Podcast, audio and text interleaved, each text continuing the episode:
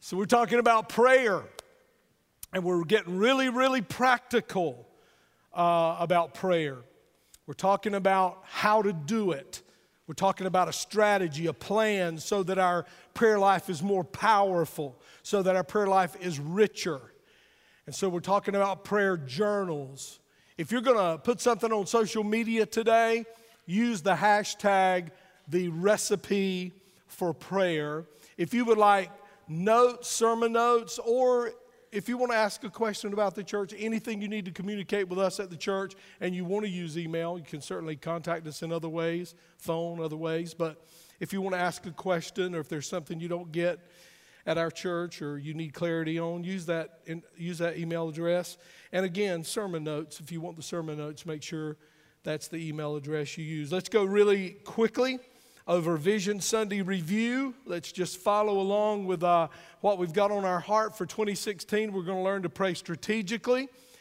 When it comes to serving, we're going to focus on the fact that we're serving Him, not people. When you serve in this church, you, yeah, you're blessing me, you're blessing the other people around you, you're blessing your church, but primarily you are serving Him. Amen, amen.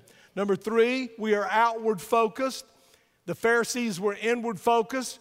Anything we want to be is not a Pharisee.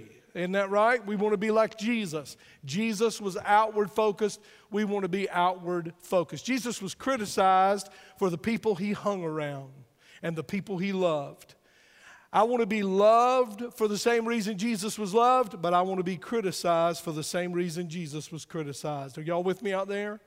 Amen. Number four, Increased spirit of generosity simply means live your life with your hands open.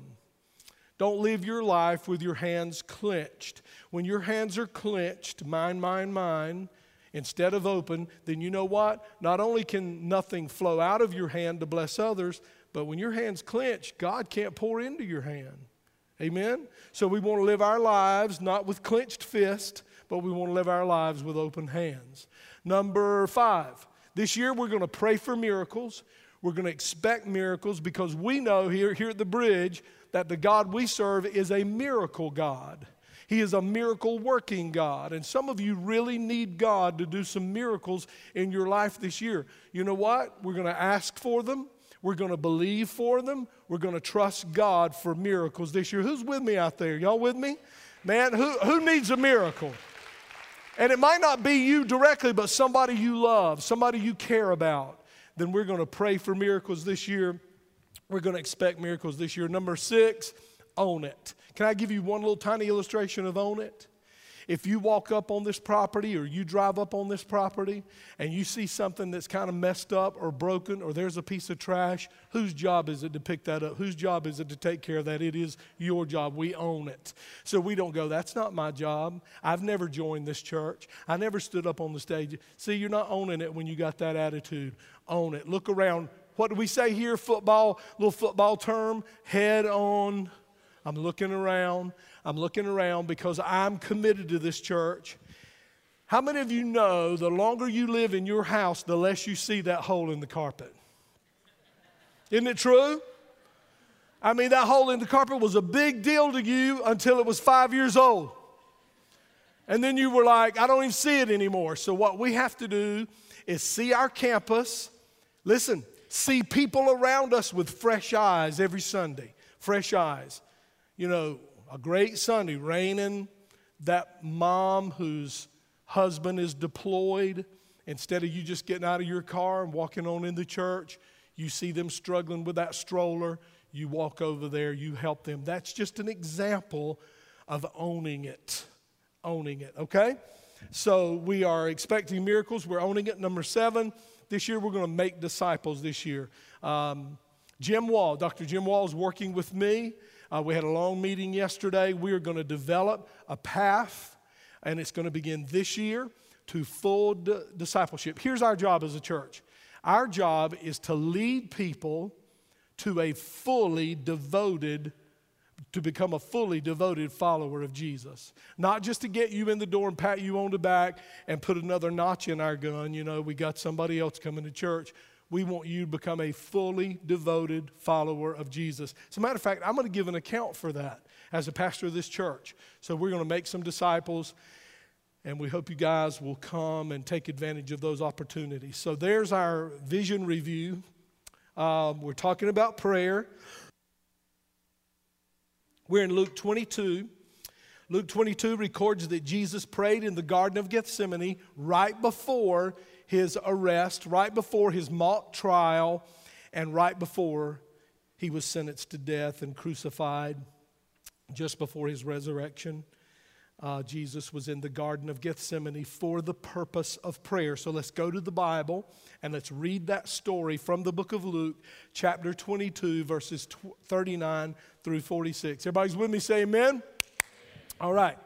And he came out and proceeded, as was his custom, to the Mount of Olives, and the disciples also followed him. When he arrived at the place, he said to them, Pray that you may not enter into temptation. Notice what he told them to pray about. We'll talk about that more next week and the next week. Verse 41 And he withdrew from them about a stone's throw, and he, Jesus, knelt down and began to pray. Simple question. If Jesus saw the need of prayer, what about you and I? Think we might need to pray if Jesus saw the need of prayer in his own life? And so, verse 42 saying, Father, if you are willing, remove this cup from me, yet not my will, but yours be done. And I want you to notice here that this is the only sentence recorded in the prayer of Jesus in the Garden of Gethsemane. However, we know that he prayed far more than this because we're going to read in just a minute that he prayed until his sweat became as great drops of blood. So we know that he prayed very intensely, very fervently, um, very intentionally, very strategically. Jesus prayed and it was an extended time of prayer. They were in that garden all night praying, Jesus was. And but it records only this one sentence. Now the reason I think this one sentence is the one the Holy Spirit decided to record in the scripture is because I believe this one sentence is the heartbeat, the centerpiece of his whole prayer. Look what he said again Father, if you're willing, remove this cup from me. Yet not my will, but yours be done. Verse 43 Now an angel from heaven appeared to him, strengthening him. Awesome statement, worth a deep study. Verse 44. And being in agony, he was praying how? Very fervently. And his sweat became as or like drops of blood falling down upon the ground. Verse 45 When he rose from prayer, he came to the disciples and found them, I think this is so powerful, sleeping from sorrow, so discouraged. There was a darkness in the air, there was the darkness in the, in the, in the very environment, a spiritual darkness. They knew something was about to happen that was going to seem to be devastating to the kingdom of God. They didn't know all that it was, they just knew it was not good, and they were sleeping because they are so deeply discouraged. We've all been there, haven't we? When we didn't want to get up in the morning because of discouragement, because of sorrow. We've all been there when we wanted to just go to sleep and not think about what's going on in our lives. Verse 46 And he said to them, Why are you sleeping? Get up and pray that you may not enter into temptation. And again, we will talk more in depth about some of this next week and the next week. So, last week was our first sermon in the series, The Recipe for Prayer. And the first ingredient in the recipe that makes your prayers more powerful, the first ingredient in the recipe that brings life change. Listen, when you begin to pray strategically, it's going to change your life. It's going to change your life. When you begin to pray on purpose, when you begin to pray with a plan, and this may shock you, but your, plan, your prayers may actually be shorter. Because a lot of times when you're praying just what comes to memory, you're repetitive. You're praying what you've heard somebody else pray. you find yourself, because you haven't been working on your prayer life, you just say the same sentences over and over again because your prayers aren't planned. So we're talking about planning our prayers and how when we plan them, it makes us more powerful in our prayers and it also changes our lives forever. And Jesus is our example. The first ingredient was preparation. We talked about that last week, and I'm not going to preach on that again today. If you missed that message, as we told you in the video announcements today, go to bridgechurch.cc and you can hear the message at your convenience. But today we want to talk about the second ingredient of a powerful prayer life, the second ingredient in the recipe. And it is a long word, and it's a word some of you may know, most of you may not know it. It is the word consternation. So, from preparation to consternation. Now, let me just um, define that word in the context of this sermon. The word consternation carries with it the idea of being troubled, being troubled in your heart, being troubled in your spirit. It carries with the, the idea of being disquieted or disturbed. And so I want to tell you today that your prayer life is going to be great peace for you and it's going to bring great blessing into your life. But I also want to tell you, excuse me, I'm sorry. I also want to tell you that your prayer life is going to cause you to be troubled. And I'll explain that as we move along. The application for us is simply this when you pray strategically, and what are we talking about? When we talk about praying strategically, what is it we're talking about using? What's the tool we're talking about? A prayer journal. We're going to write it down. We're going to write stuff down and we're going to pray intentionally. As a matter of fact, we're going to let the Holy Spirit tell us what to pray for. We're, we're going to know from, from common sense, we're going to know from, from reading the Bible, we're going to know from just knowing what's going on in our life and what's going on in our world and in our community. We're going to know some things we need to pray about. But I want to tell you that God's going to put some things on your heart to pray about, and it's going to surprise you. It's going to surprise you some of the things He puts on your heart to pray about. As a matter of fact, how many of you who are people of prayer, how many of you have ever had a name or a face or a person come up before you in your prayer life and you try to shake it off and you can't shake it off and it keeps coming up before you? How many of you had that happen? That means God is saying, I want you to pray for that person. And you might say, I don't even know them or what's going on in their life. It doesn't matter. Then that's what you pray. You say that to God God, I don't know them or what's going on in their life. And God will go, Thanks for telling me I didn't know that. Thank you.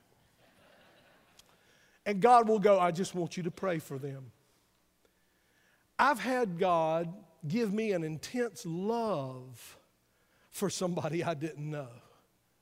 I mean, to give me a powerful love that when I even thought about them, it brought tears to my eyes, and I really didn't even know them. I didn't know what was going on in their life. But that happens when you pray strategically. And the reason that happens is because when you pray strategically, when you pray using a prayer journal, hey, listen, I, I want you to do a prayer journal, but if you just started writing down stuff, and we're going to talk today about how to organize your prayer journal, but I'm telling you, if you just made a prayer list, it would change your prayer life. It would make your prayer life more powerful, but we want you to go even further than that deeper intimacy with God, when you pray strategically, you're going to go deeper with God. When you go deeper with God, two distinctly different things are going to happen to you. Number one, we've already talked about it. There's going to be a power that comes with that. There's going to be some life change that comes with that. Let me just put it this way when you get close to God, we talked about it last week, you're going to know a peace you've not known. You're going to know an assurance in your relationship with Him you've not known. You're going to have a confidence in your walk with God you've not known. Listen, when you pray strategically, God's going to answer prayers and you're going to be blown away.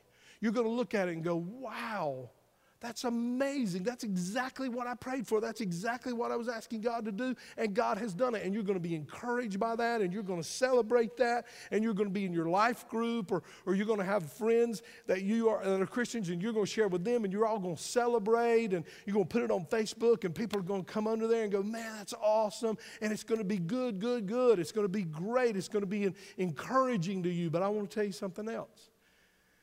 I've got to be very honest with you and tell you that when you get close to God, you're going to start being burdened about the things He's burdened about.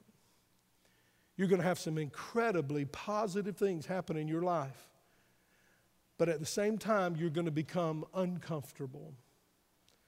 You're going to become disquieted in your spirit. There's going to be a holy discomfort because you're drawn nearer to God. Let me unpack that a little further. Consistent, strategic prayer threatens the enemy. I mean, you know, when you're not praying, then the enemy can doze off on you and he's fine because you're not really a threat to him. Matter of fact, you have two enemies, not just the enemy Satan and his cohorts and his demons and his devils and the angels that fell from heaven and became demon powers that fell with him when he fell from heaven. You got that to deal with when you start to pray. Because let me just tell you, when you start praying strategically and you get serious about your prayer life, you're poking the bear, baby. You're poking the bear. You got this bear this enemy that hates us, that wants to destroy us. Well, as long as you're kind of neutral in your Christian life and you're kind of day to day and you're kind of you're kind of with it and not with it and, and you're praying sometimes and when you do pray, it's the same prayer you prayed before because you haven't really developed your prayer life. I mean, you're no real threat to the enemy, so he kind of dozes off on you. But when you hear sermons like we're preaching and you get fired up and you get that journal out and you start working on that journal and you start praying that way, you're poking the bear. You say, well, gee whiz, I think I'll back off of that prayer journal then because I don't want to be poking no bears. He's not the only bear you're poking. You got an enemy in you called your flesh. You got an enemy in you called your humanity. And your, your own humanity, apart from the enemy, apart from our spiritual enemy, Satan, there's an enemy in you that doesn't want to pray. There's an enemy in you that doesn't want to work on this journal. There's an enemy. You know how I know it's true? I know it's true because I'm a better Christian than all y'all, and I fight that battle. So I know it's true. Not to mention my humility. Are y'all with me? How many of y'all know that's true? How many of you know, man, if I start praying victory, victory, victory, and all of a sudden you start really, really praying and it's battle, battle, battle? Because you poked the bear. Satan and his cohorts and your own human flesh. So you're going to battle those two enemies. Here's the, here's the thing, though, guys. When you start praying strategically, you get closer to God. Excuse me. So you have power, strength, anointing, empowerment. And even though you got Goliath battling you, You've got God on you, so you have the strength to fight these battles and be victorious. Who wants some of that action right there? Amen. I want some of that. Absolutely. Consistent, strategic prayer deepens our relationship with God, which causes us to have a heart like Jesus. When you get close to God, you start seeing stuff like Jesus sees it. You start feeling about things the way Jesus feels about things. So it's not just, oh man, I've been praying strategically and God did this awesome miracle, and man, Pastor Farrell's so right, and I'm on cloud nine. You're going to have some of that. Hallelujah, you're going to have some of that. The Word of God promises, but it also promises that when you start praying strategically, you're going to get drawn nearer to God and you're going to start loving what He loves and hating what He hates because your heart's going to be more like His heart. Now, because we love like Jesus and because we care like Jesus. And the reason we love like Jesus and care like Jesus is because we got, drawn nearer to Jesus through our strategic praying. And because we love like He does and because we care like He does, when we're at the mall, we don't just see people anymore. We fill our eyes with tears. We feel our, uh, uh feel our eyes fill up with tears because we don't see just people anymore at the mall. We see hard hearts. We see lost people. We see people and we think about where they will spend eternity if they leave this world without Jesus, all of a sudden we start caring about that. All of a sudden we start thinking about that kind of stuff. But again, along with that burden will come a nearness to God and a power from God that will cause you to press in for prayer, not only for the prayer list that you have for the things that you need and your family needs, but all of a sudden you care about other people and what they need and you're praying for them. And you're seeing life change in them. We are now, because we're nearer to God, more deeply concerned about the spiritual condition of our family. I'll tell you, I run into parents who care more about their children being successful in this world than they do about their children's spiritual success.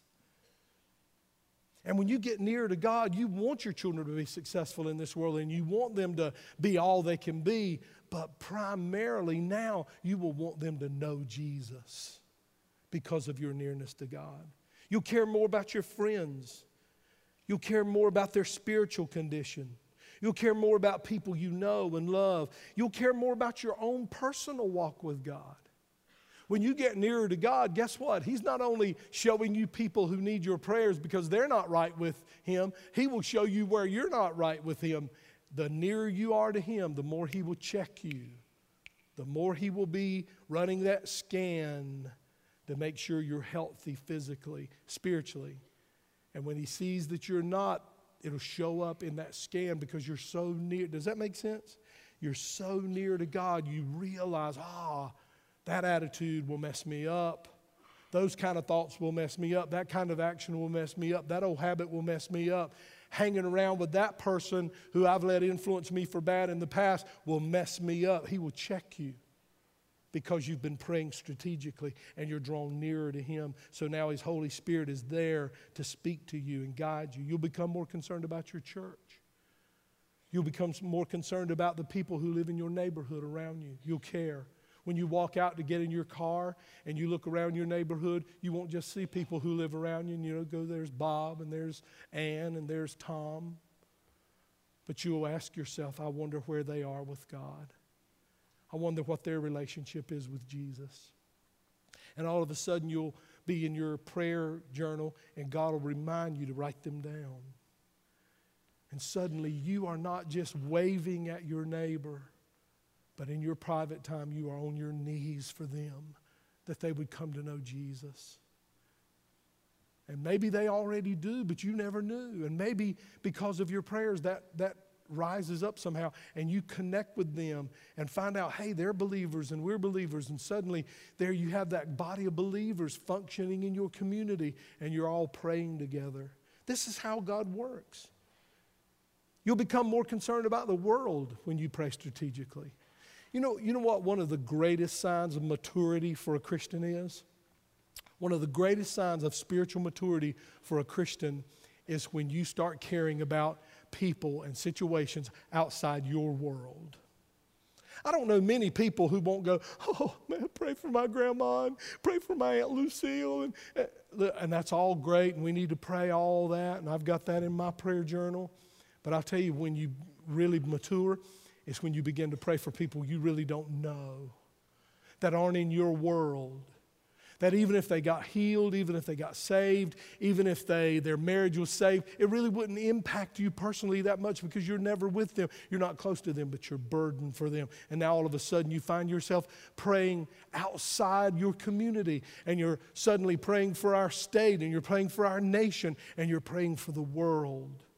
These are signs of maturity in your prayer life. When we become serious about prayer, when we become disciplined and when we become intentional with our prayer life, we experience a holy uneasiness, a consternation, an agitation, a discomfort deep within us. And you know why? Because here's what we've been praying we've been praying, God, I want your will to be done on earth. Everybody finish this as it is in heaven. That's what you've started praying.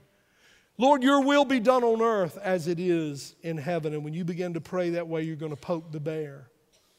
And I just want you to be ready for that. When we pray deliberate, strategic prayers that God's will be done, the enemy will rise up and war against us. The spiritual enemy, Satan, and your internal enemy. your flesh. Don't misunderstand me. Prayer is a wonderful blessing, it is a great privilege, and it will have an entirely positive impact on your life. But strategic prayer is a declaration of war. I'm telling you, when I don't know how you're going to do your journal, but if you went into Walmart or Target or somewhere this week and you bought a composition book and said, I'm going to get started on this, you just declared war on the enemy. And when you declare war, you have poked him, you've woke him up because he doesn't want you to pray this way. He doesn't want you to seek God's will for this world. And the result of it is a righteous uneasiness within our hearts. You know, the Bible, just to illustrate this, just to show this is like Jesus, you know, Jesus is our example in everything, and to show it's like Jesus, in Isaiah, which is the Old Testament, in Isaiah, Isaiah was prophesying about Jesus coming. He was prophesying about Jesus coming in the New Testament. He was prophesying about the Messiah who would come to the Jews. And he said this of Jesus He said, He will be a man of sorrows. A man of sorrows. Let me just give you some examples. In Mark 3 5, when Jesus was on the earth, the Bible says he was deeply grieved over the hard heart of God's chosen people, the Jews. This is that consternation I'm talking about. Yes, Jesus was one who had come to bring victory. Jesus was one who had come to do the work that needed to be done to defeat Satan. Yes, Jesus rising from the dead was the greatest victory and the greatest celebration ever in history. But I want you to know, while he was on this earth, because of his intimacy with the Father and because of who he was, there was a holy consternation, there was a holy discomfort. He was a man of sorrows. Why was he a man of sorrows? Let's look at it again. Mark 7:34 says over the suffering of one man that Jesus grieved. In Mark 8:12, it says that he had the same response at the sorrow of the superficiality of Israel's leaders of that day. How much do you think he looks down on our leaders today when they talk about spiritual things and they talk about God things, and he knows they're not living, but it's a superficial thing. You know what? We've seen it in this whole thing of running for president. Um, and I know you've probably got your favorites, and I've got the ones who I'm praying for. You know, I want God's will to be done. But it's amazing to me how people will switch and flip just to get the vote. And when Jesus looks down, and when Jesus was looking at the situation here in Israel, he was looking at their leaders and he looked at their superficiality and how they really stood for nothing. And it broke his heart. He didn't get mad, he wept, he cried.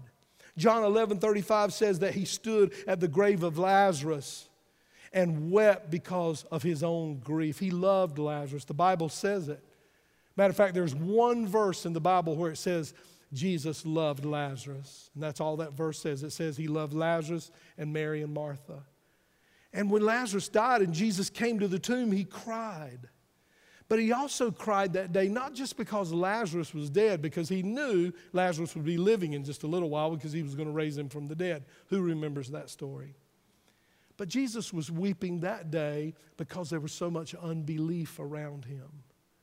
So much unbelief. Now, here's what I'm saying to you when you get strategic in your prayer and you're using your prayer journal, you're going to get drawn nearer to Jesus. And when you look out on the world and you look out in the community, you're going to see things that break your heart that before you got close to Jesus, they didn't break your heart. But now that you're nearer to Jesus, you feel what Jesus felt. The Bible says in, in Luke 19 41, he saw Jerusalem and what? Wept over it. Matter of fact, the shortest verse in the Bible is what? Jesus wept. The shortest verse in the Bible is about what we're preaching about today. That Jesus was a man of sorrows because of his intimacy with his Father, because of his intimacy with the Holy Spirit, because of who he was, the God man. He saw things other people didn't see. And yes, there were times of rejoicing, but there were times of brokenheartedness. And I'm here I'm here really today to warn you. This is a warning. I don't want you to think that when you start using this prayer journal that everything's going to uh, turn to uh, tiptoe through the tulips. How many of y'all remember that guy? You remember the guy with the ukulele? Whatever. What's his name? Tiny Tim? Who has no idea who I'm talking about? These are young people. They don't know who I'm talking about. I remember, how many of you remember the country song, I never promised you? Come on. Hey, that's God talking right there to you. God saying, I'm going to bless you. I'm going to empower you. I'm going to give you this rich, deep relationship with me when you start praying strategically. But I tell you what else I'm going to do. The stuff that made me cry is going to make you cry. And the stuff that made me rejoice is going to make you rejoice. That's God's promise to us. Let's go to Hebrews 5 7 and just look at one more verse there and then, then we'll close. Hebrews 5 7. This is the Amplified Bible. If you don't have the Amplified Bible, it's awesome. It's a great Bible. Who knows the Amplified Bible? Who knows it? Good Bible. Awesome, awesome. Hebrews 5 7. In the days of his earthly life. So, you know what? I don't know who wrote the book of Hebrews. The Bible doesn't say, but it looks like it was Paul. When you compare the writing of Hebrews to the other books Paul wrote, it kind of looks like the same a way Paul talks. So most scholars believe that it was Paul. I just kind of threw myself in there with scholars. Did y'all notice that? Hebrews 5 7, in the days of his earthly life. Where's Jesus in the Garden of Gethsemane? He is in the days of his what? Earthly life. I think this verse is talking about Gethsemane. I believe this verse is talking about Gethsemane. Look what it says in the days of his earthly life, Jesus offered up both specific petitions. What's another word for petition? Prayer, exactly. It's a kind of prayer, but it's prayer. Offered up both specific petitions and urgent supplications. What's another word for supplications? Prayer. It's a certain kind of prayer, but it's, it's prayer. In the days of his earthly life, Jesus offered up both specific, specific petitions and urgent supplications for that which he needed and fervent, everybody say the yellow part, and fervent, and who, who? Jesus. Fervent crying and tears when he was doing what? When he was praying to the one, who was the one Jesus prayed to? His what? His Father. He offered up fervent crying and tears to the one who was always able to save him from the cross. Now, when I was a young boy, full head of hair, 32 inch waistline, back in BC before carpet, we used to sing a song in the old church and what the line in that song was, he could have called. How many of y'all remember? Got some old people here today? Hallelujah. He could have called 10,000 angels. Jesus could have called 10,000 angels, but he didn't, did he? Because, see, the Father was always able to save him from death. And he was heard, Jesus was heard by his what? By his Father because of his reverent submission toward his Father. Now, the third part of this sermon is next week, and it's the word submission. Wonder if I'll bring this verse back next week. Yes, I will. His sinlessness and his unfailing determination to do the Father's will. So the Bible tells us there that Jesus was a man of sorrows. Why? Why was he described as a man of sorrows? Here's why. And here's what I'm saying to you today. Here's what I want you to get. Because sin broke his heart. Unbelief broke his heart. Rejection broke his heart. Ignorance broke his heart. Suffering because of sin broke his heart. Can I tell you something? Jesus, rejo- Jesus weeps over all suffering. Sometimes I suffer and it's my fault. Sometimes I suffer and it's just life. Both times. Sometimes I suffer, not enough, but sometimes I suffer because of persecution. Here's the deal Jesus weeps anytime you suffer.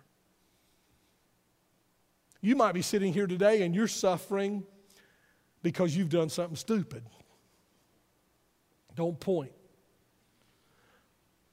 But can I tell you, Jesus is not up in heaven with his arms crossed going, Told you, told you, told you, told you. You're sitting here weeping today because you did something dumb. You did something in your own will, your own flesh, and you're paying for it. Can I tell you, Jesus is weeping with you today? Jesus takes no joy in your pain, no joy in your suffering. He is always caring and loving when you suffer. Jesus wept because of death. All of this gave Jesus grief upon grief and sorrow upon sorrow. And here's my warning to you today when you use that prayer journal, and because you use it, you get close to Jesus, there's going to be some hallelujah times more than you've ever had in your life because you are being intentional about your spiritual life. So there's going to be a ton of victories to celebrate, but you got to know, man, you're going to get his heart. And when you get his heart because you're near him now, there's going to be some tearful times, some painful times. So let's switch gears. You ready to switch gears? Let me just say this to give you hope in closing. Let me tell you, let's talk about organizing our prayer journal. So I'm not going to tell, I'm not going to ask who's been working on their prayer journal. We're just not going to do that yet but I hope you will. And, and look, man, I got to tell you, I'd bring my prayer journal to church with me if I could. You know, mine's on my computer. But have a written form. Have some kind of written form if you're going to keep it on your computer so you can write things down and then come back to your computer and put it on there because you don't always have it with you, but you can always have a little piece of paper and a pen with you. And I don't know whether y'all have heard it or not, but I heard a guy say one time that the weakest ink is better than the strongest memory. Have y'all heard a guy say that? Amen. The reason I said it is because I've got it written down right here. Four basic categories. Now, you look, everybody's journal is going to look different. Matter of fact, I've seen some of your writing, and you're going to write yours in hieroglyphics. We already know that. You're not even going to need to put a, a, a, a rubber band around yours or one of those uh, with a little lock on it because nobody can read it but you and Jesus. So everybody's prayer journal is going to look different. Your prayer journal is not going to look mine, but I'm look like mine. But I'm going to ask you to include four categories. Now, underneath those categories, do anything you want to, whatever God puts on your heart. Worship, personal, the bridge, or if you don't go to church here, you go to church somewhere else, but you're visiting with us today, put your church there. Put the name of your church there. And then underneath that, what? The kingdom. So let's talk about those four things. Um, let's talk about worship. Begin your prayers with worship. Don't begin your prayers with gimme, gimme, gimme, gimme, gimme. I need this, I need this, I need this. I'm so glad I got to pray today because, boy, I got a long list. Jesus, brace yourself, get ready. I want you to, I want you to take a deep breath and I want you to worship Him. If you will study the great prayers of the Bible, you will find that one of the patterns is they always opened with worship. They always opened with worship. Even Jehoshaphat in Second Chronicles chapter 20, where he is surrounded by the enemy and they're about to come in and destroy him, he calls the people together for prayer and fasting because he knows he does not have an army to defeat this enemy. And he's surrounded, he's outnumbered probably a thousand to one. But in that prayer, as desperate as they are, he spends a major part at the beginning praising him. And when you praise God, there's really two basic parts of worship praise for who he is, thanksgiving for what he's done. That's why thanksgiving is way easier for us because we got some stuff and we want to thank Him for the stuff He gave us. But praise doesn't have anything to do with anything you got. Praise is just saying, I love you because you're my God. You're my King. You're my master. I submit to you. I, You say, Pastor, I want to learn to praise, but I don't know how. I'm, I'm about to tell you how to learn how to praise.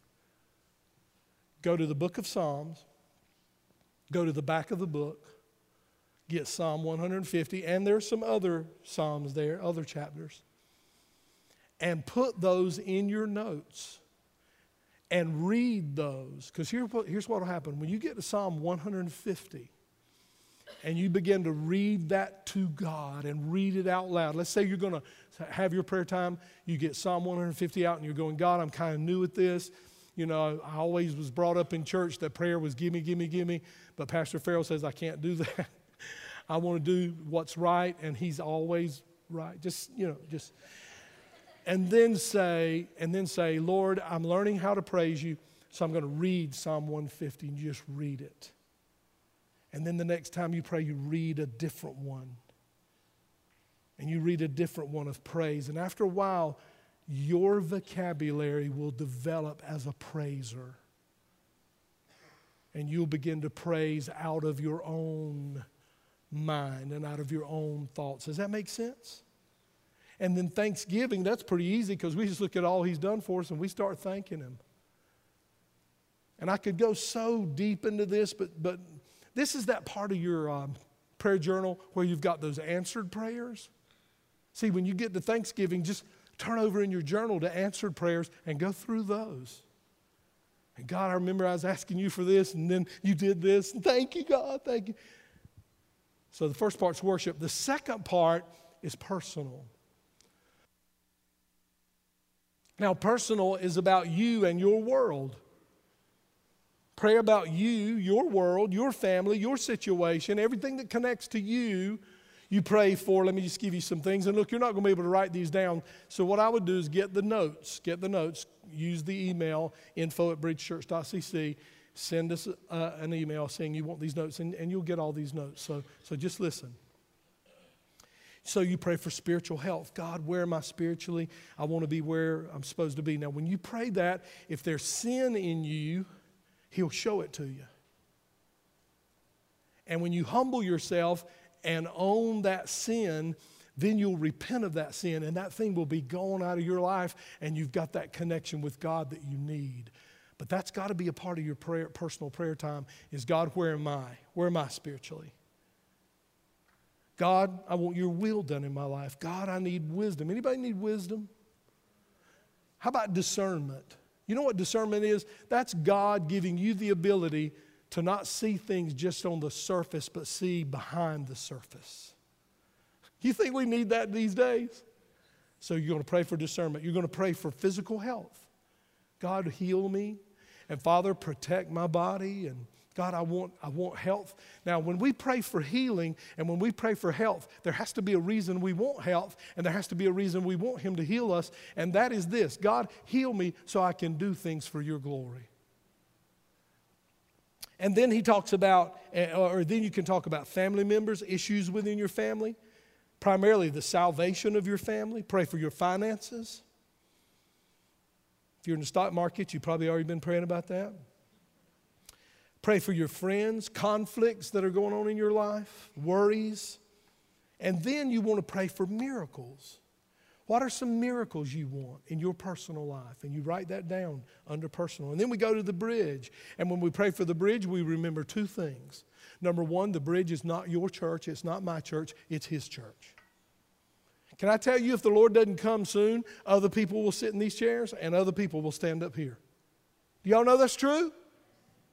So it's not ours, it's His.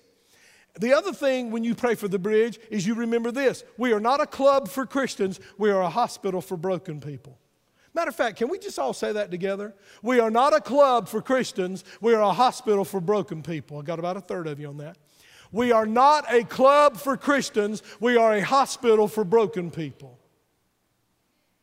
So when you pray from that mindset, of the church isn't mine, it's God's, and the church is not a club for Christians, it's a hospital for broken people, then that will affect how you pray for the bridge. Let me just throw some things out there quick. That truth will always be valued and declared in this house. That God will always be glorified in everything we do and in everything we say.